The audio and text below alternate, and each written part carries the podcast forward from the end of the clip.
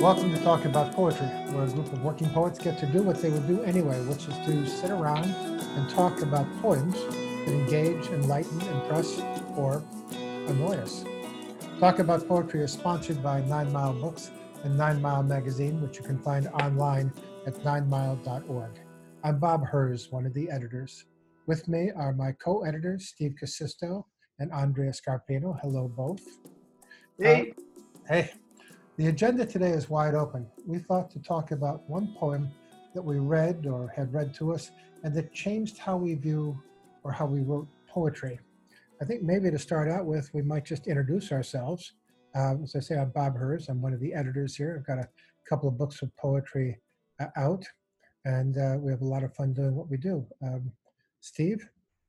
I'm Steve Kuusisto, poet, memoirist, sometimes journalist. I have two books of poetry out from Copper Canyon Press, Only Bread, Only Light, and a second volume called Letters to Borges. My most recent book is a memoir from Simon & Schuster called Have Dog Will Travel, A Poet's Journey. Andrea? I am Andrea Scarpino, also a poet and writer. Um, my newest edited anthology is called Undocumented Great Lakes Poets Laureate on Social Justice. That's out last year from MSU Press. You've also got two terrific books out. You might want Yeah. to both of them. I have three books. Maybe only two are terrific, but three are published. Apologies, apologies. That's fine. What- And and they are? Oh, uh, Once Then is the first book uh, from Red Hen Press.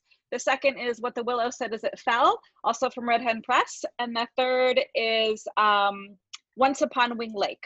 Uh, and that's from a small press in Phoenix called Hoot and Waddle. And you had a terrific review of one of those books in Nine Mile Magazine, as I remember. I believe that's right. We we love those books. We love, we love your work. Um, so anyway, Steve, I think you had a, a thought for a poem that you really had an extraordinary experience with at one point in your life. You want to talk about that a bit? Yeah, I would love to talk about a poem by Emily Dickinson. Um, it's goes by the name "My Life Had Stood a Loaded Gun." It's number 764. And I first discovered this poem while uh, being while, while having a Fulbright grant in Scandinavia in 1982.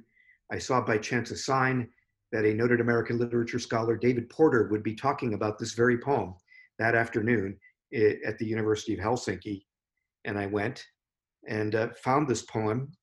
Uh, I was unaware of it before then. I thought I knew something about Emily Dickinson. Uh, this poem blew my mind. And I've been, uh, you know, reflecting on it ever since. It's a really complex and intelligent poem.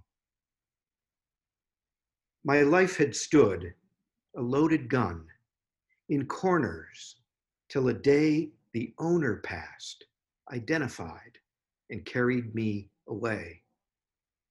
And now we roam in sovereign woods, and now we hunt the doe. And every time I speak for him, the mountains straight reply. And do I smile such cordial light upon the valley glow? It is as the Vesuvian face had let its pleasure through.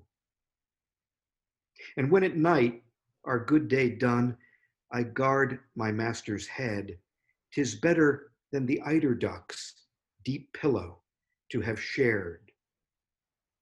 To foe of his, I'm deadly foe. None stir the second time on whom I lay a yellow eye or an emphatic thumb.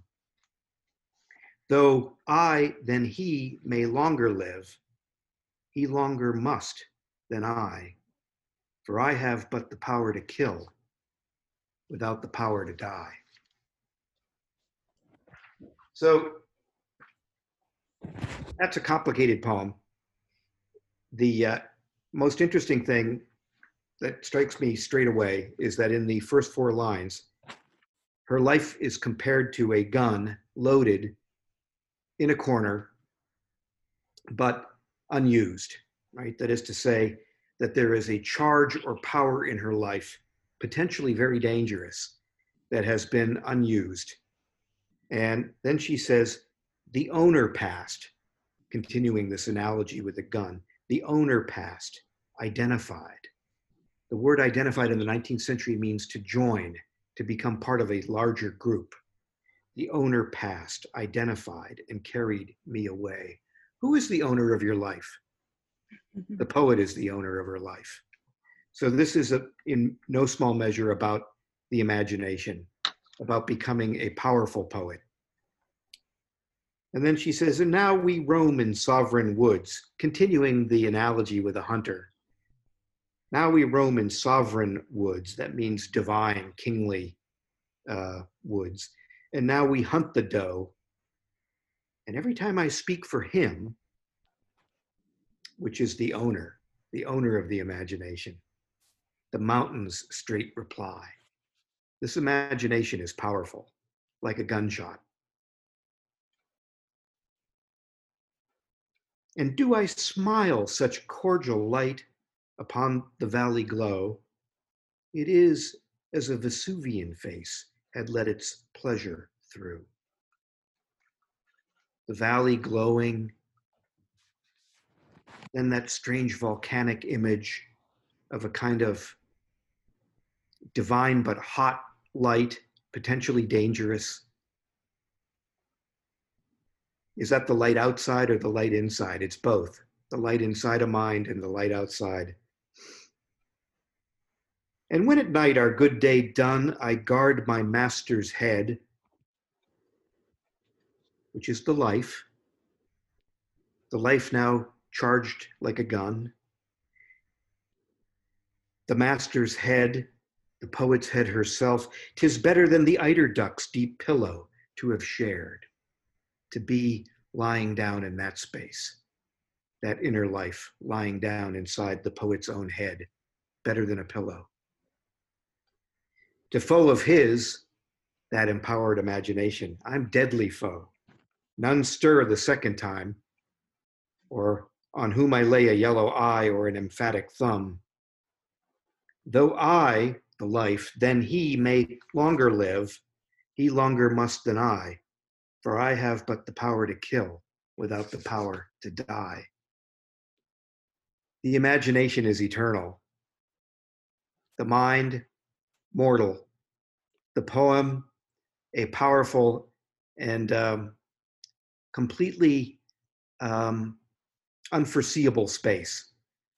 Once you become empowered like that gun and go out into the world, um, there are all kinds of remarkable things that can happen. Potent, powerful, potentially dangerous, but nothing is ever the same. So uh, it's a poem about becoming fully empowered. It's about the danger of it. Um, once you seize your own imagination, um, there's no going back. Um, interesting, she says, I have but the power to kill. That is to say, that life that's been fully empowered, like the gun, right? Um, I have but the power to kill without the power to die. Um, that is to say, we don't know the time of our own respective uh, departure from this life but we have a lot of powerful imagination in the interim. So I wanted to just sort of toss out that poem because I think often poets talk about poetry as though it's like a bouquet or, you know, it's like a Whitman chocolate sampler. Um, we say, oh, the imagination. Oh, I see things anew and with refreshment. But the imagination is scary. the imagination is potent and scary and powerful, and we don't know what it will produce. And once you let that out, it's the genie out of the bottle, right? She says, you know, this poetry business, this poetry business, it's uh, it's intense, and it's not what we would suppose.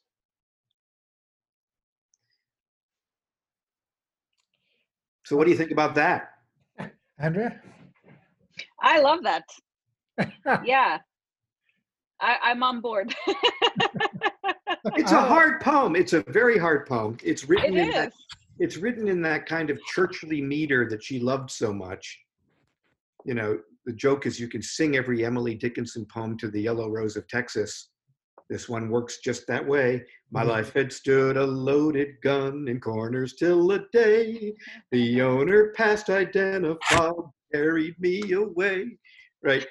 Um, and so that rhythm lulls you in.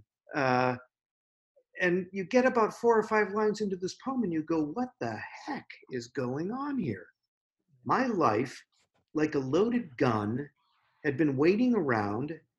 And then, you know, the owner comes, takes me in, the, the owner of my, my life, my potential life, comes and carries me away. That's a very uh, profound and potent way of thinking about the imagination. That she says in another poem that we play at paste, she says, thinking again of poetry, that people used to make uh, fake jewels out of paste. Uh, and she compares that to the real jewels of the real poet. The real poet makes jewels, the bad poet makes pasty jewels. Um, I can't She's- compare that. she's saying that uh, there came a day when the owner, who is the mind itself, the actuated, individuated, powerful mind, as Carl Jung would put it, suddenly takes her in and carries her out into the world where nothing is ever the same again. And uh, I think that's an amazing poem. That's an amazing poem. I think it's open to a lot of different kinds of readings. One might read, as an example, the I've seen some of this. The first stanza would be a much more traditional reading, saying, "You know, I'm the woman. I'm a loaded gun. I'm nothing until the man finds me and takes me away." Um, but I, I like your reading much more. Although I, I have to say, I get confused in that reading by lines like, "And now we hunt the doe." Right. So the doe is a word she chose to put in here. She didn't say deer, she didn't say buck.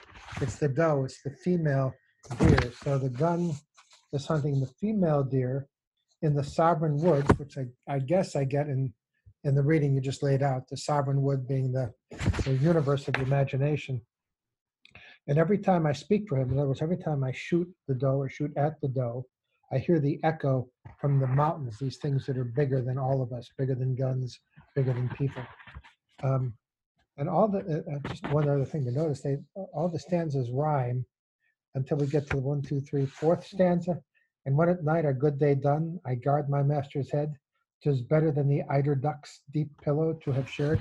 Suddenly the rhyme is just gone. Something has changed, I think, in the poem. And then you get these really hard lines, you know, to foe of his, I'm deadly foe. Right? To foe of his, I'm deadly foe. None stir the second time. That's a John Wayne line. You know, nobody nobody gets up thus nobody gets up a second time partner i mean it's really quite something uh, and and i love by the way i just have to say i love this emphatic thumb I- what is an emphatic thumb Well, in the 19th century, you would use your thumb to seal letters Oh, with- okay. with wax. Um, and so, you know, in a way, the emphatic thumb is it's it's closing the deal. it's the emphatic thumb right where i'm pressing Yeah. what is Um, now, what's the doe i said this is this is more than happiness is a warm gun right what is the what is hunting the doe so there's a line in one of um, Thoreau's notebooks that I love, and he says he's walking in the forest, and he sees a chipmunk, and all he wants to do is grab it and devour it alive. And he's talking about the imagination. And he may have been talking about appetite, but the way he frames it, we know he, he just wants to take everything in. And, you know, once your imagination is really uh, your own and you're fully awake, you don't see things the same way. Um, now we roam in sovereign woods, that is to say, uh, the life that has been released and going hunting with the power of the gun, which is the power of the mind. She says, you know, uh,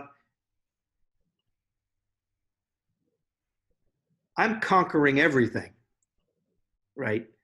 Um, this is not a romantic poem.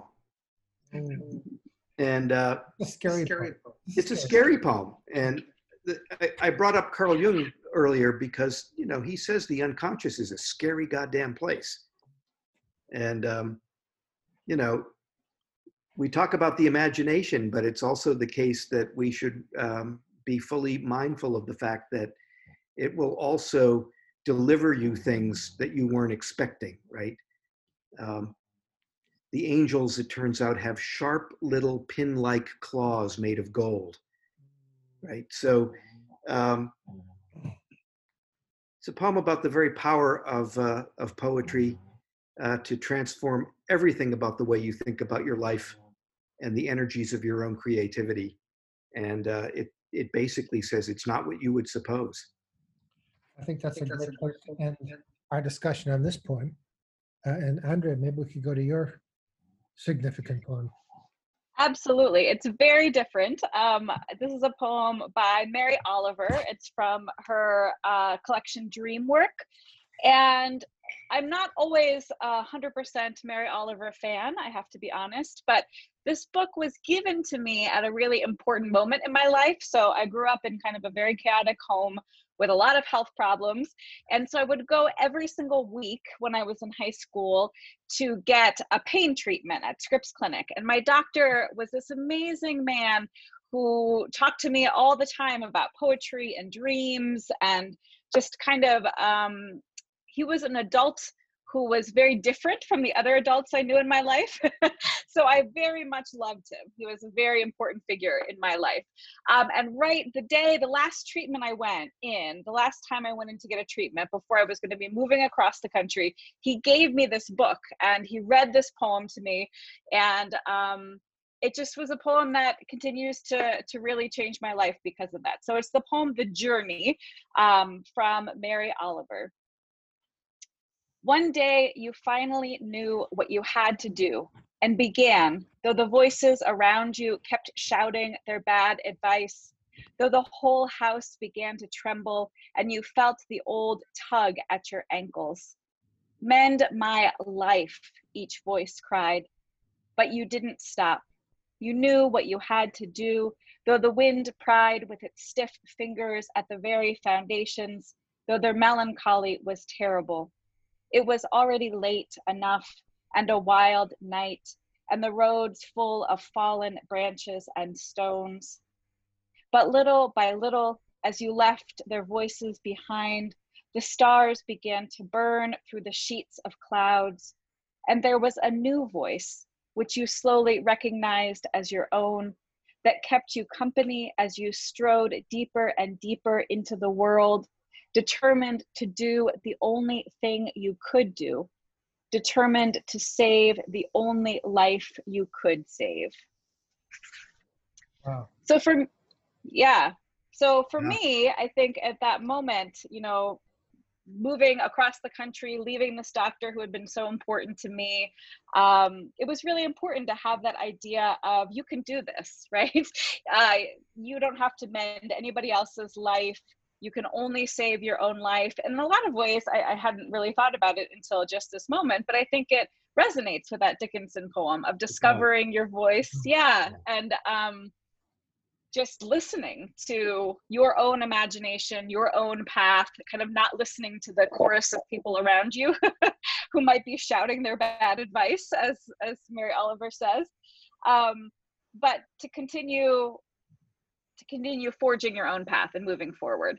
Um, and I think the simplicity of the lines is really interesting. Um, unlike the Dickinson poem, I think, which is much more complicated, it's very straightforward.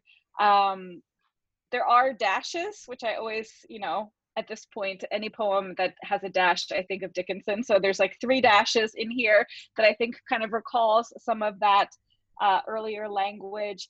Um, and it's a very nature-based poem, right? Like Mary Oliver always returns to nature some somehow, some way. So Right. even though it could slip into just kind of um, a self-helpy poem. I think it doesn't because of that kind of emphasis of the on the natural world. So it's my very favorite Mary Oliver poem. I still have the book that my doctor Rollin Odin gave me so many years ago. yeah, I have it. He wrote a little inscription inside for me, um, and it's just. I think it for me. I, I wanted to talk about it because it does speak to the way poetry can kind of show up at an unexpected moment um, maybe like how you discovered your poem steve and then it just sticks with you and you continue thinking about that poem for 20 30 40 years because it was it arrived at such a pivotal moment yeah uh, the american poet robert bly describes this phenomenon this way. He says uh, he's referring to lorca. Uh, when you read lorca you find a secret friend and he's always with you, like a sudden ray of light, right? That um, I one of the things I love about that poem is that it attacks the um, it attacks the weakness of the superego, and you know the superego is that part of the mind that says, "What are the neighbors doing?" Right.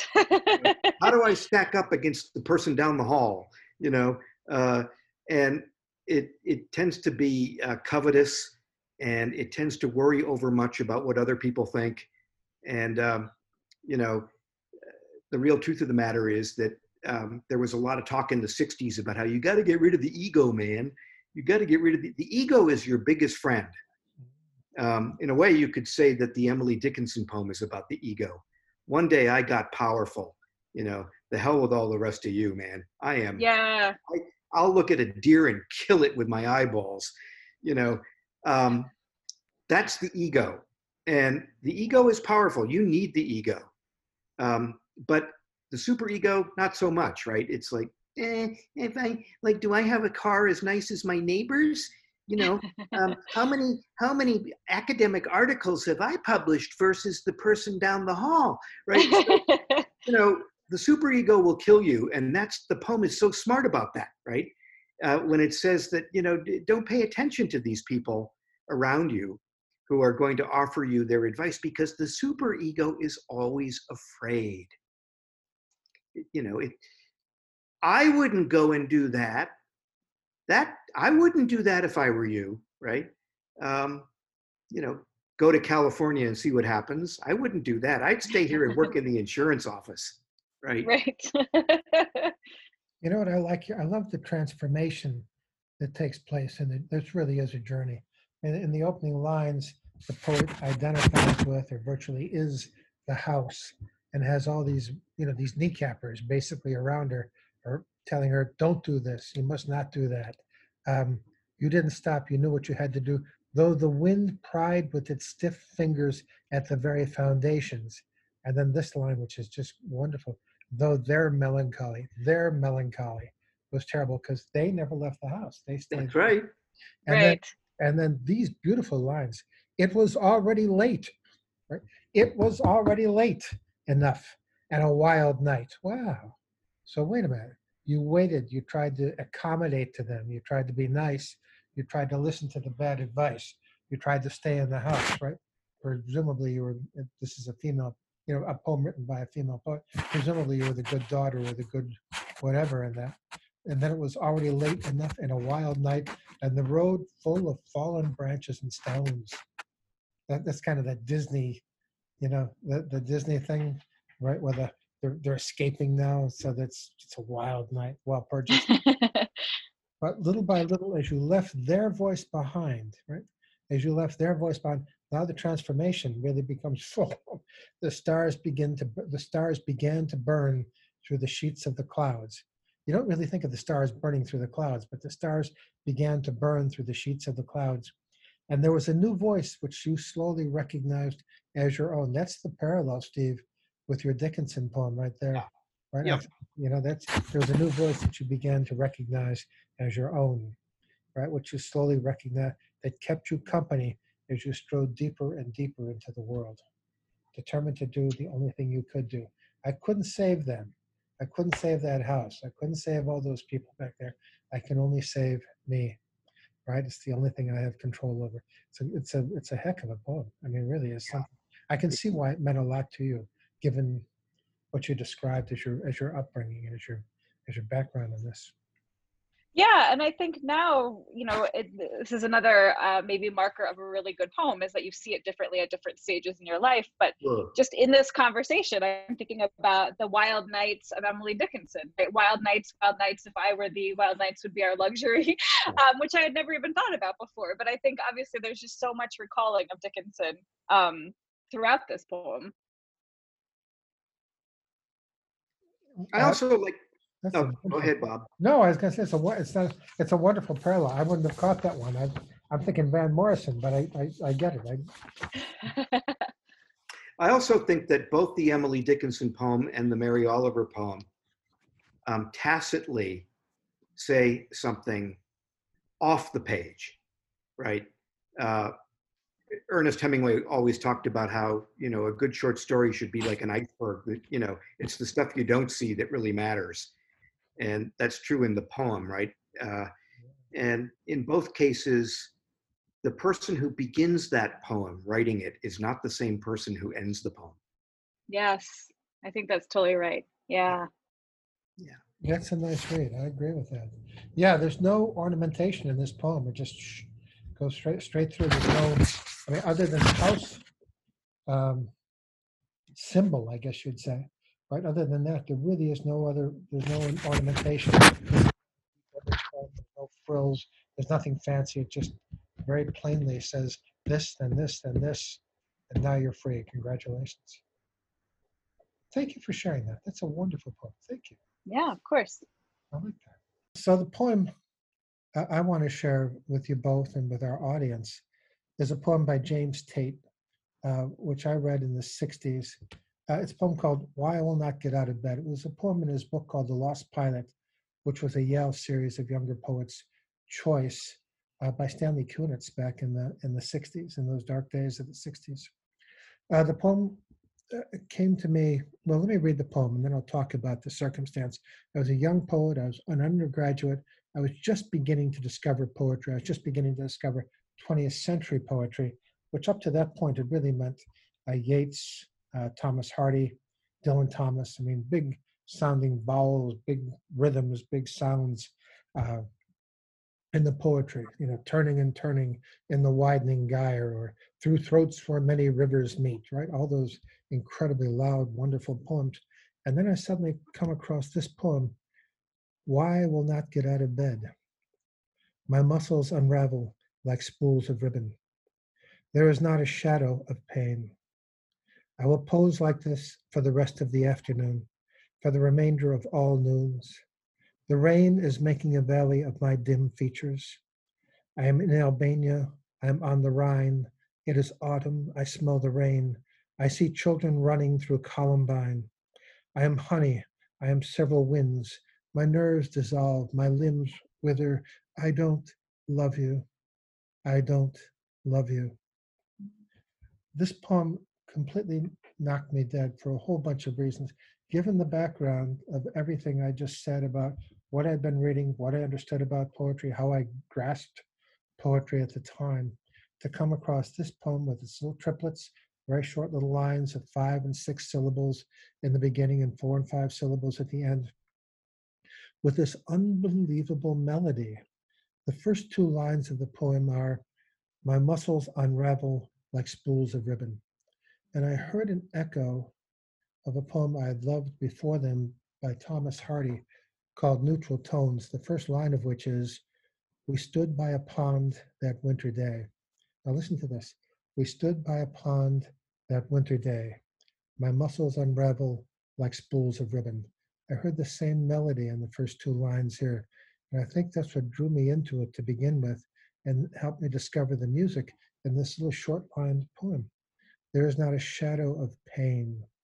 And then the way he picks this up pain, uh, the A sounds unravel, shadow, pain, afternoon, uh, noon, rain, Albania, Rhine, autumn, rain, running. These, these incredible consonantal echoes, these vowel echoes that drive all the way through the poem. And then to these last two lines that are so stunning I don't love you. I don't love you. You know, there was an argument for a long time on uh, James uh, Wright's uh, wonderful poem, A Blessing, as to whether the poem had earned its last line, you know, I have wasted my life. This one here, I think there's no question the poem earned its lines. This is a guy who cannot get out of bed because that relationship has fallen apart and he wants to do anything but confront that fact. His imagination soars We've been talking a lot in the other two poems today about how imagination leaps forward and goes somewhere. Here's a here's an imagination that runs all over the world. The rain is making a valley of my dim features. I am in Albania. I'm on the Rhine. It is autumn. I smell the rain. I see children running through Columbine. I am honey. I am several winds. And think about the impossibility of what he's describing here. He's not going to get out of bed, but he's in Albania. Why Albania? Albania because it rhymes with all these other A sounds that are occurring. Everything is being birthed from word to word to word. Um, Rhine, rain, honey, and several winds. You can't be both. Honey is the stuff that sticks on the counter and is, moves very slowly. The wind is up here; it's blowing all over the place. He's he's got these contradictory states, and then suddenly he's back to himself because you can't live out there for a long time. My nerves dissolve, my limbs wither. And now he has to admit the truth of the situation. I don't love you. I don't love you. I find the poem extraordinary. There's a massive change in here. Um, it's um, seven stanzas and a final last line by itself. But the first three stanzas are all five and six syllables. The last bunch are four and five syllables as he as he emerges into his imagination. It's a wonderfully controlled poem, um, and just knocked me dead. I wanted to share it. Um, well, as you said about our two poems, I think the poet of this or the speaker of this poem also at the end is very different from the speaker in the beginning. As you say, he finally comes, he at the end, he's admitting, like, this is why I can't get out of bed, right? But we have to kind of go all around the world before we can kind of come back to the the heart of the matter, the truth that's at the center of the poem. You know, yeah, and that's the way we all are, right? I mean, we uh employ our imaginations in all kinds of strategies, um, often to avoid the uh, the very literal truth. Yeah. You know, um, so that's familiar not only to creative writers but to anyone, right? That um, he's he's thinking about he has the blues. He thinks poetically how his muscles are unraveling like like spools of yarn or ribbon. Yeah. Uh, you know that's a that's a dark image the body coming apart um, you know leadbelly has a blues song that begins uh, i see my coffin coming lordy lord in my back door you know? Uh, it, it's a it's a you know he's he's got the blues for sure. Uh, and then he plays with the blues and you know mixes some beauty in there right that he's he's sailing around the world uh, in the mind, which is seeking to find a kind of compensatory way of thinking about the state he's in. And then suddenly the, the full truth is just borne forward uh, in those last two lines. It's, uh, it's just a great poem. Yeah, I agree. I think there is a mental Rorschach going on here where he's kind of scattering himself all over to be able to come back to himself. You know, it's funny. In all three of our poems uh, today, in a way, you've got a poet leaving home to come back to himself or herself uh, in these in these processes. I love the way this poem births itself. You notice the sounds are birthing the lines, right? I am in Albania. Why Albania? Well, because there's those A sounds in Albania, right? I'm on the Rhine. Why Rhine? Well, Rhine, rain, right? I'm hearing that echo, Rhine, rain. It, it, it, I, James Tate was an incredible poet. I mean, he could just, one had the sense he could just throw these things out, but of course he didn't. Um, Steve and I, uh, Andrea, have a uh, one of our teachers, Jim Crenner, shared an office with Tate at uh, Iowa, and uh, Crenner used to tell us how Tate would work very hard on his poems to make them appear this spontaneous, but of yeah. course they weren't. You know, Yeats has got that whole thing about how you know beauty must seem unforced and natural, right? um, and and and and yet it's it's worked at. So. Um, it's such a seemingly uh, deceptively simple poem, I think, because the language is so simple. Mhm. Um, but as Steve pointed out about his chosen poem, the longer you sit with it, kind of the layers of meaning wash over you and you start to go deeper and deeper and deeper. I think it gets more complicated the longer you sit with it. I- you know, I think that's true of any poem. Maybe true of any poem that we like, but it's certainly true of any any really good poem. I agree with that. Uh, guys, this has been a fascinating session. Thank you both. This has been what interesting poems we picked. We should do this again. Absolutely. I vote for it. hear, hear. I second the motion. Uh, this is the Talk About Poetry podcast, sponsored by Nine Mile Magazine and Nine Mile Books. We hope you've we hope you've enjoyed this production. Our music is by the late Bob Perry, an Emmy Award-winning musician who lived and worked in Syracuse, New York. Thanks to all.